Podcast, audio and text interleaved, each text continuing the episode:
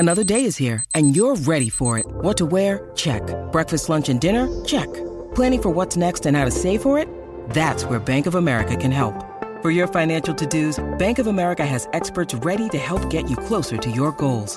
Get started at one of our local financial centers or 24/7 in our mobile banking app. Find a location near you at bankofamerica.com/talktous. What would you like the power to do? Mobile banking requires downloading the app and is only available for select devices. Message and data rates may apply. Bank of America N.A. member FDIC.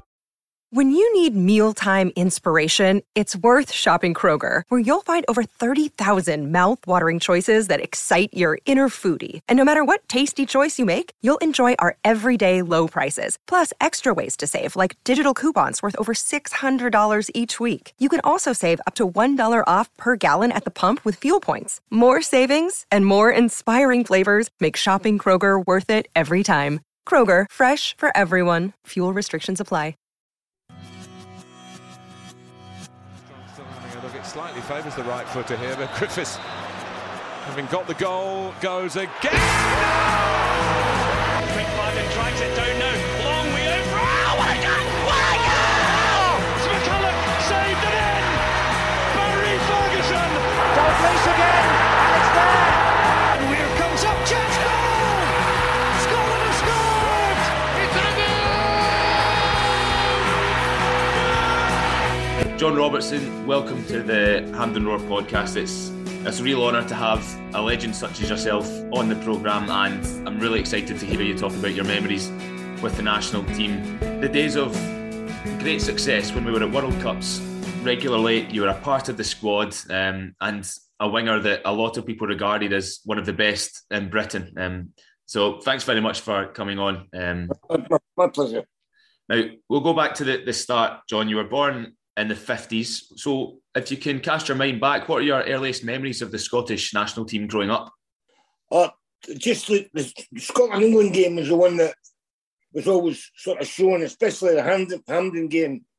I don't think they showed the live television, the game at Wembley, but I think, I was only a wee boy then, but it was always sort of, you know, the Scotland-England thing, you know, mm-hmm. where you always want to beat England, so that was my earliest memory. I think in 1963, I was 10 when we beat England at Wembley 2-1. And I think probably every footballer's or little boy's dream was to win that match. It certainly was mine.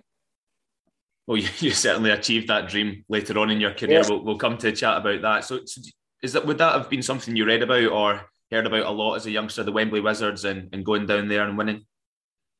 Well, certainly the Wembley game at 63, Wembley Wizards were a bit before my time. But the thing that swung it for me was 7 years old when I got involved in football. Real Madrid played Eintracht Frankfurt at Hampden in the European Cup final. And that's when I got really involved in enjoying football. I wanted to be Puskas, Di Stefano, you know. But that was how it came along, first of all. And then, of course, once I get into it, Scotland-England game is always a game that it's a shame it's not played now. You know, I just think it was a great rivalry. You played for the Scottish schoolboys and you went down to Forest in your late teens. Would you have been 16 or 17 at that point? 15, actually, when I left. 15 years of age, I moved down to Nottingham. How do you remember that transpiring and your involvement with the schoolboys? Well, it's interesting. I had to give my school teacher, a fellow called Jack Scott, who taught me at Hosier Secondary, and he thought I was a good player. And I'd never won anything. We're talking about I'm 14, 15 here.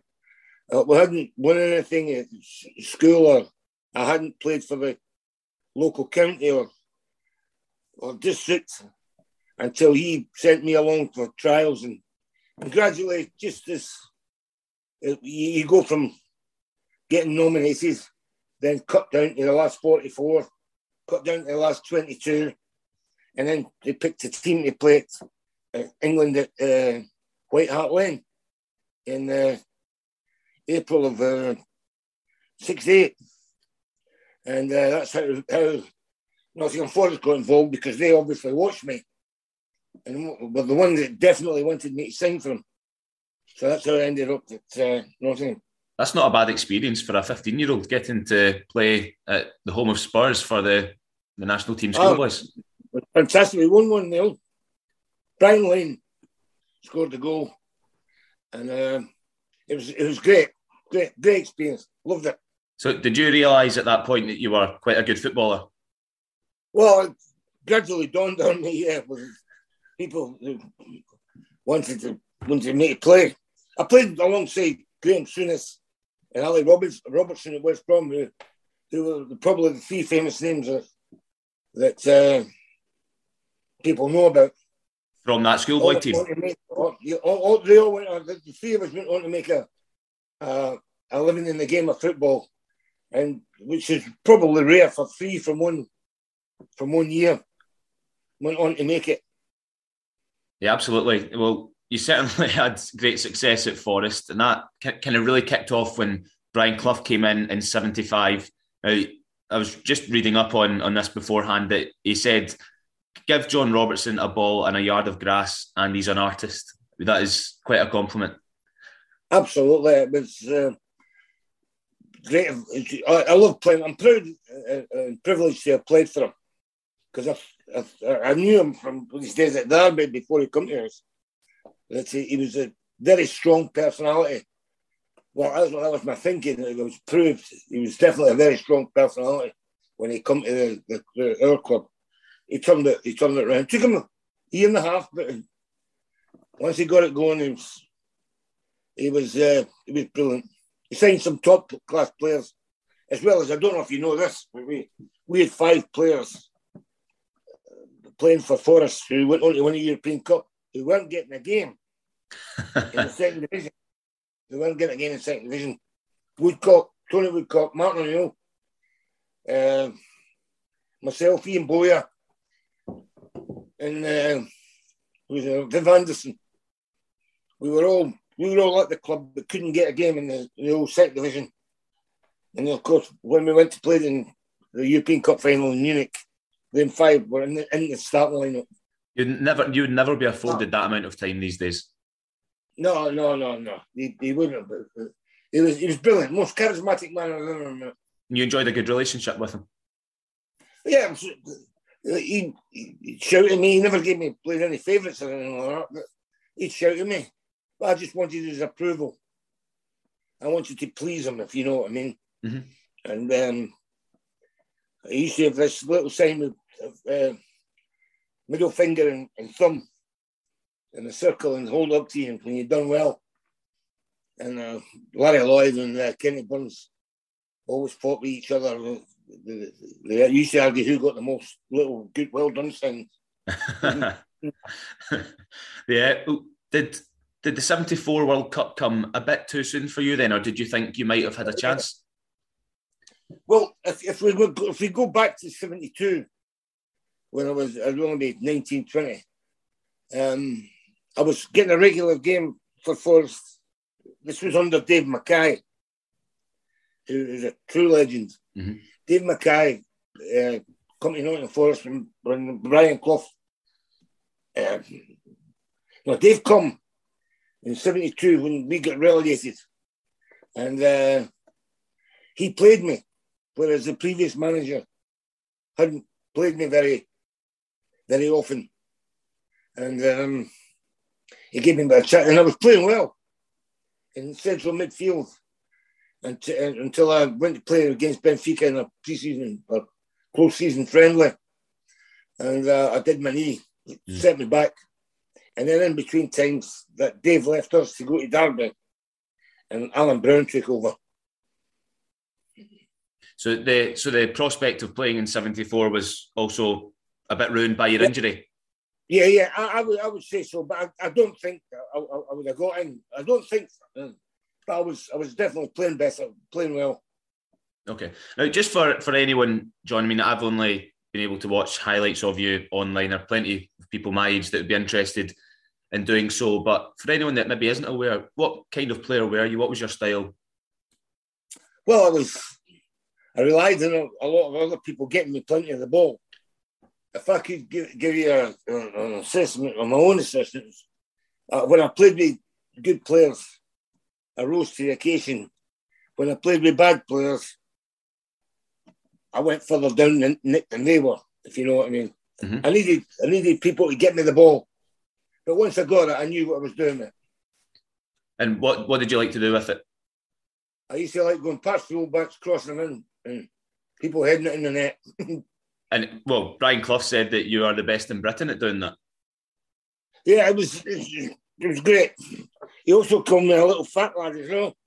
But he was great. He was great. The 78 World Cup then, was that you really approaching the start of your peak? Well, I would say so, because I never had a cap. We just won the league in 1978 when the World Cup came along, and I'd never had a cap. My first cap came, if I remember rightly. The home internationals were being played, and then the World Cup was played, obviously in June, July, and but Ally MacLeod then picked the team for the home internationals, and also said that was the same squad that was going to go to the World Cup. Well, I was in the squad, but I never had a cap, so it was a bit of a risk. Of Ally to pick me. That's quite a turnaround, John, from no caps to the World Cup squads like that. Well, exactly, and that's sometimes where I think maybe I shouldn't have gone, because I was awestruck by them, Kenny and Kenny Burns and people like that. I didn't truly appreciate how I don't know what I don't know. I mean, I know that I was. Trouble believing I was in that company, if you know what I mean. Even though you just won the league? Even though I just won the league, because it was my first season in the top level properly. And I was probably a sensitive boy, but I was all these boys' fan. I was the biggest fan. Well, I was one of them. And it was just hard to come to terms with the fact that you were now one of them. Aye. Well, I suppose that's the best way of putting it, yeah. Well, you seemed like a confident player, though, when you got the ball. Yeah, well, that's, like I said to you, I thrived on plenty of the ball. If I wasn't... I mean, having said that, we had some of our best results when I never had a kick in Nottingham Forest, because you get yourself a reputation and opposition people ain't daft. They go a little bit tighter on you. They get closer to you. They sacrifice cover in other parts of the ground. And Clough used to exploit it. He'd say, if the fullback was really marking me tight when he should have been running in the cover, he would say, "Bring him here." He'd shout to me, "Bring him here to stand still." So if that happened, it left an awful lot of space for Tony Woodcock and Gary Bertelsen. And when that happened, they destroyed people. Now you were the sacrificial lamb, were you? I was sacrificial lamb. I was sometimes annoyed. We win 5-0 and I'd be annoyed. There were a fair few Scots at Forest, though. I mean, Gemmill, yeah. Kenny Burns. Kenny Burns up to Gemmill, John McGovern. McGovern, he was never capped, was he? Never capped. But he won 2 European Cups. Yeah. But never had a cap. Is that quite hard to believe? Well, it is, really, because he's the captain of a team that's won 2 European Cups. No many people can say that. Mm. Did he have aspirations to play for Scotland? Well, I'm sure he did. We never really spoke about it, but I think everybody would want to play. Mm-hmm. Well, how do you remember the moment then that you were called up? Can you remember getting contacted by the SFA or Ally MacLeod to let you know that you were going? I can't really remember the build up to it. But the thing is, when I made my debut in the first home international match against Northern Ireland, Hampden, in May, I think it would be May, and we drew 1-0. Mm-hmm. And I, to be perfectly honest with you, I was awful. We drew 1-0. I was awful in the game. I remember Martin O'Neill, Brian Hamilton, who played right back that day for for Ireland just come and did what I just said about fullbacks getting closer to. And Martin O'Neill coached Brian Hamilton through the game of how he played me. Of course. So, yeah, as he would do, quite right. Yeah. And it was a nightmare for me. And I remember saying to my mum and my brother and my dad, when we were meeting them after the game, I remember thinking, well, at least I've done it. I've got a cap now. And, I thought that was the end of it. Because I even though I knew it was going to World Cup, mm-hmm. I didn't think I'd play. Just because of your debut? They had a settled side as well. Mm-hmm.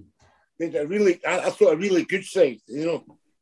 And I just didn't think I'd play, but I played once in Ireland and I had a nightmare, and I thought that would be it.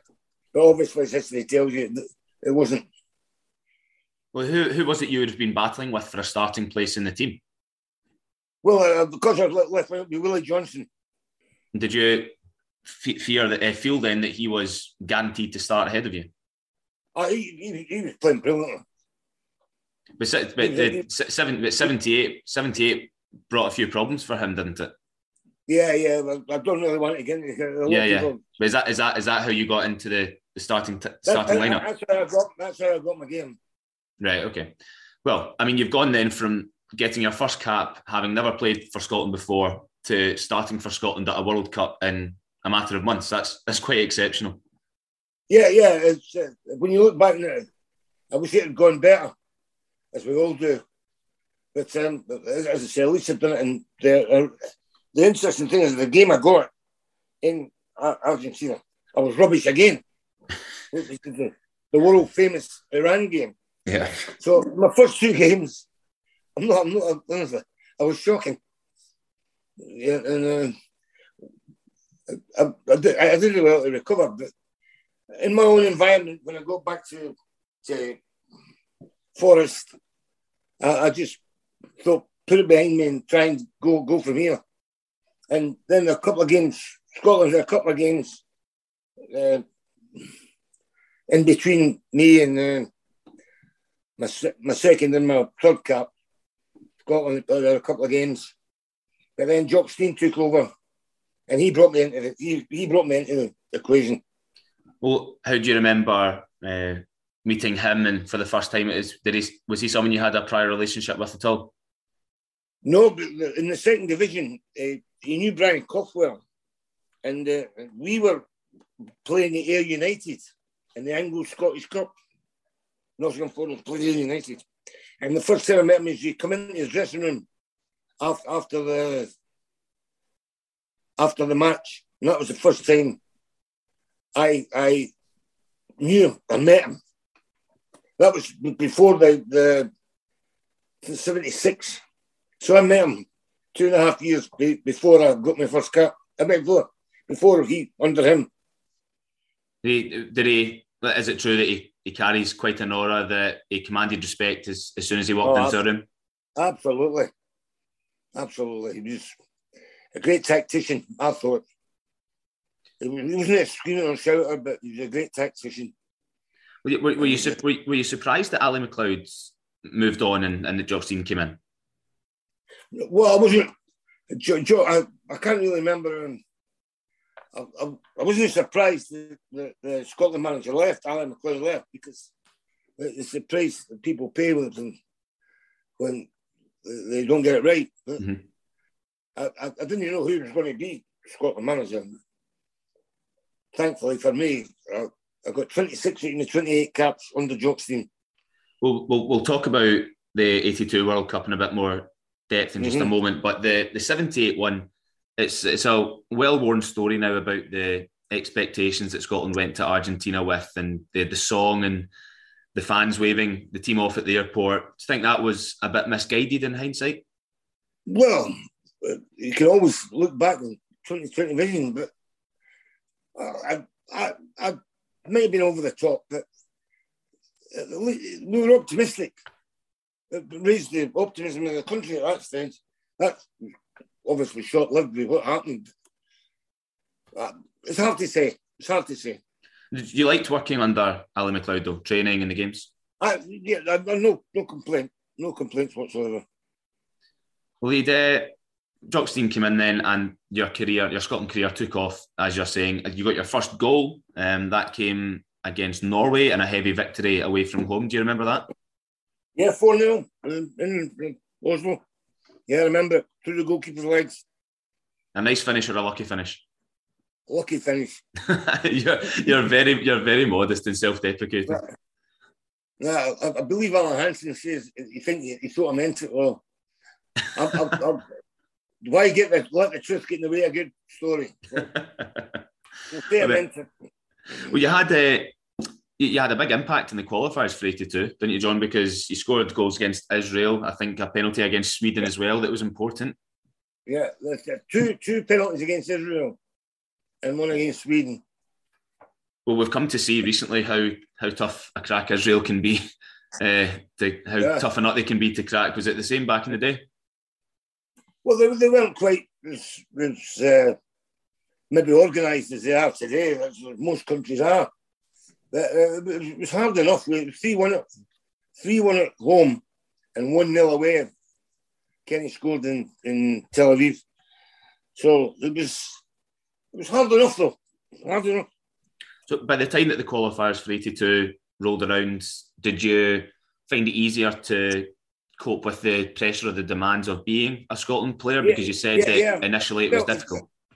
Exactly. I felt more established and confident in myself. I mean, by that time, 82, I won 2 European Cups. So if I couldn't be confident, I'll never be confident in it. So, yeah, I was all right. But the interesting thing is that I injured my knee. I know there's somebody. I got kicked in the match at Brighton and we were due to go up for a friendly against, I think it was Spain. And I had to pull out because I got kicking the ankle at Brighton. So I was out, and it was actually touch and go whether I'd be fit or not. But fortunately for me, I got back with Forest in about 8 or 9 games to go and qualify for Europe, so I was okay. But there was one stage, running about the January time, where I was a bit worried, as I say. I got a nasty knock on the ankle. Were you hoping that you'd get the chance to put right what went wrong in 78? Oh, obviously, I thought we played really well. We played against what I regard as the greatest team ever to win the World Cup, Brazil, in 82. And they were fantastic. And for a while, 35 minutes, we were doing fine. The worst thing we could do was get them mad and scored. Yeah, poke the bear. Well, the World Cup, I mean, it's the holy grail, isn't it, of football? Did you feel the expectations for Scotland were similar as they were in 78? Because the squad was just, quite frankly, ridiculous for the 82 World Cup. Well, whether we could have won it or not is a different matter. But we were certainly good enough to have qualified. And it's just unfortunate we didn't get through. I mean, we lost. I think we lost the game in goal difference. Or goal scored or something like that. Mm-hmm. We didn't go up because of that. It would have been great because that meant we would have been the first team to have ever got past the first round in the tournament, if you know what I mean. That's right, isn't it? Mm-hmm. Yeah. Scotland have never gotten. Yeah, never done it. It would have been nice. I think they've got a chance now. I think they're a good side now, I think. Yeah, well... There's some really good players in there. Hopefully we can get past Ukraine and then either Austria or Wales and we'll see what happens. But the squad in 82, I mean, I know that Hansen and Miller had that clash against the Soviet Union that ultimately cost us. But just the names throughout, with people like Ruff and Gray was there. You had McGrain as well, McLeish, Miller, Neary, you, Souness, Strach and John Wark, and then the strikers that Scotland had to pick from: Dalglish, Joe Jordan, Steve Archibald, and then Sturrock and Alan Brazil were there as well. That is a truly astounding array of talent. Yeah, absolutely. It's just a shame that we got through to show full potential in the game. But listen, I'm just proud to have played for my country. Yeah, who was it that you were friendly with in the Scotland squad, especially off the park? Who did you hang around with? Well, Frankie Gray, because he was at Forest with me. Graeme Souness. We were all for Asa, Kenny. Mm-hmm. They were all great lads. Fantastic lads. Fantastic players. Well, the World Cup came after maybe your crowning moment as a Scotland player, because in amongst the qualifiers and all these were happening, you scored the winner at Wembley. Can you talk us through your memories of that? Well, that was still dear to my heart.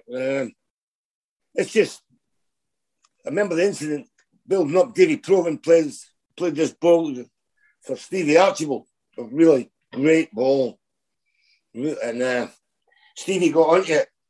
Got first to rub before Brian Robson slid in, made the tackle. And I remember shouting when it came, penalty! And the referee points in the spot. It was only then I thought, dear God, I'm going to take it. So I had that. Got penalty kick and I'm taking it.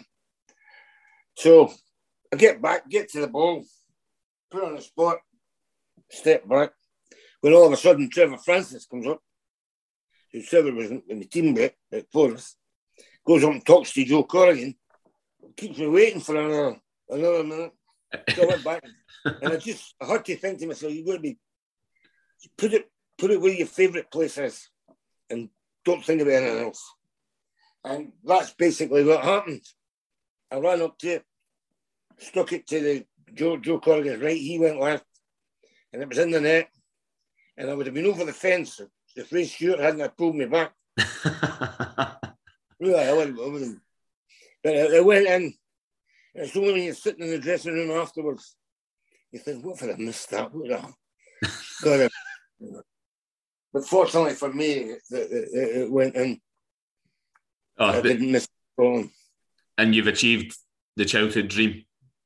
Achieved the childhood dream. Because what my point was about Real Madrid and Puskas was that I never dreamt of them because I thought they were in a completely different world. But Scotland, England was a dream that you thought you could win, you thought you could do, and it was the old enemy. It's just great feeling to score that. And I still, people say it was only the home internationals. Oh, it was England and we beat 1-0. The penalty, was it decided before the match you would take one, or did you? Yeah. Well, I was the taker of them at that stage. I don't know if that was my first one for me. No, I think I scored a couple against Israel earlier in the year. Mm-hmm. So, but it was great when they went in. Did you take the penalties for Forest? Yes. Right, so you were well accustomed to it, but I suppose that pressure must have been something a bit different. Oh, as I said, every Scot would have hated me if I'd missed it. I'm probably quite happy how. Well, I'm very happy how it turned out. Yeah, well, I mean, you're in the history books as a man that scored a winning goal for Scotland at Wembley. Actually, I interviewed one of the first people that I spoke to for this podcast was Jim McCalliog. So now I've got two Scotland match winners at Wembley. Ah, yeah, Jim, yeah. At Wembley, 67. Yeah. And he can remember his just as clearly as you can remember yours. I suppose I can only dream of it myself, but it must be a moment that you never...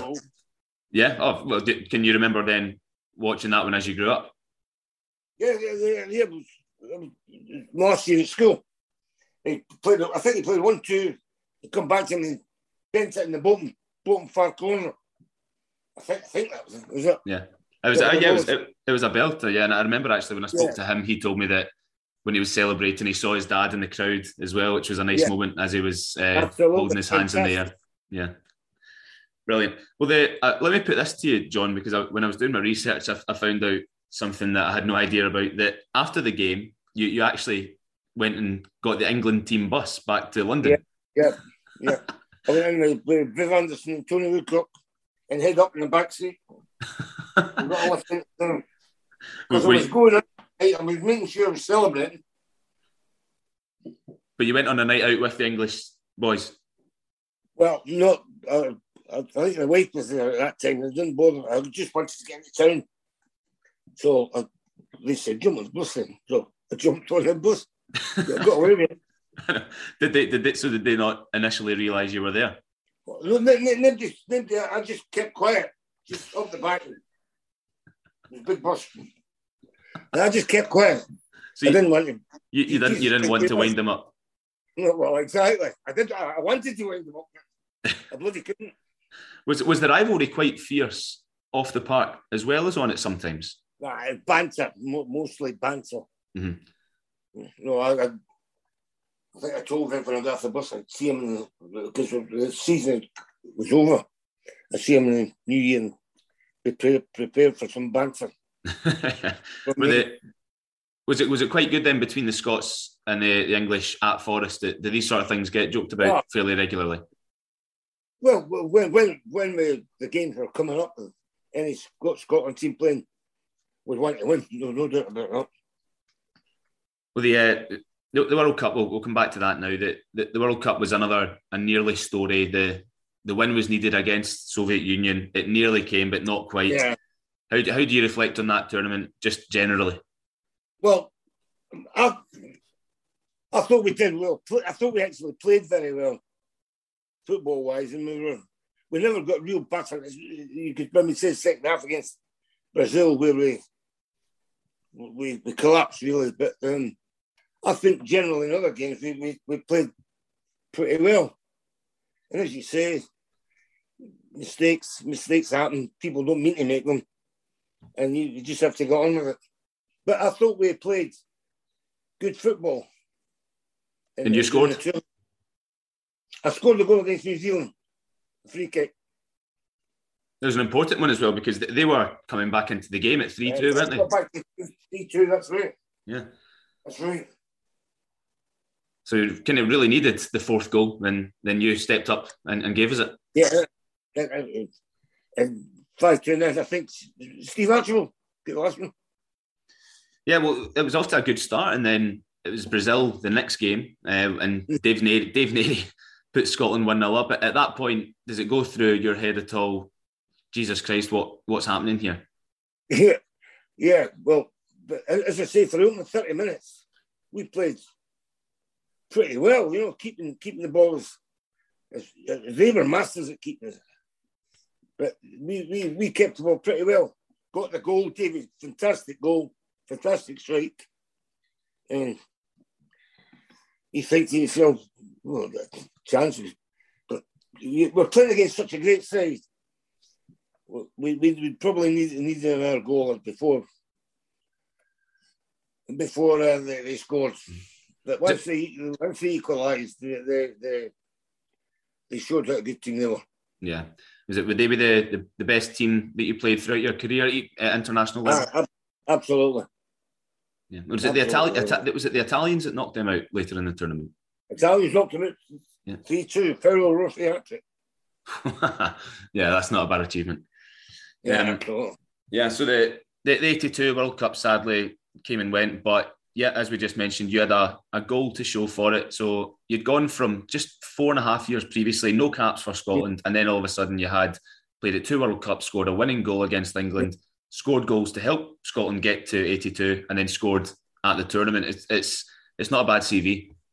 Well, thanks very much. I'm chuffed to have been part of it all. And how did it come to an end for you in Scotland? Did you just naturally fall away from selection?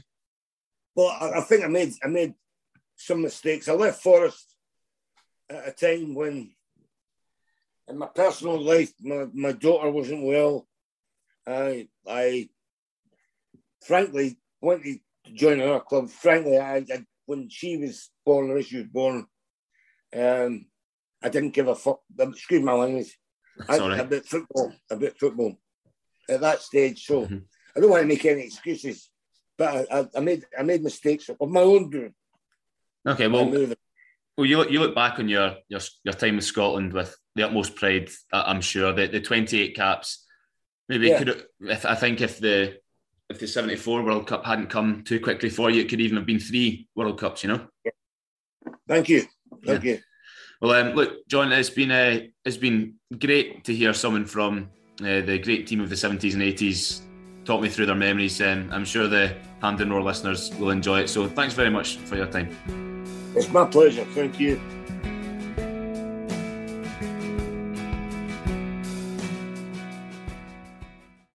Sports Social Podcast Network.